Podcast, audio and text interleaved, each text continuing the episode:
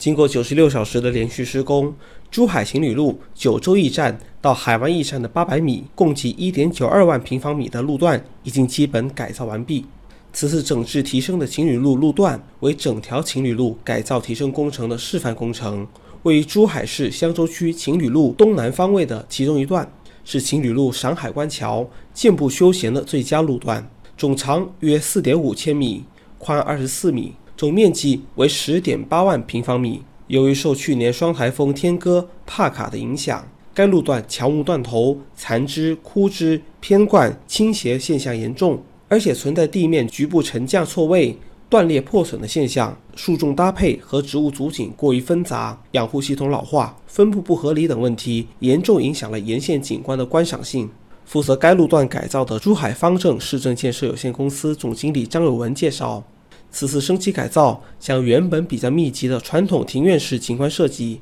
改造为更加开阔的通透式设计，今后。站在情侣路沿线，远眺港珠澳大桥、九州航道桥等景观将更加壮观。此次情侣路的改造升级，呃，将原本比较密集的传统庭院式的景观设计，啊，改成了更为开阔、通透的设计，呃，将景观打通，使市民的空间使用率大为提升。呃，改造后的晴雨路绿地与海天连为一体，视觉效果更加开阔。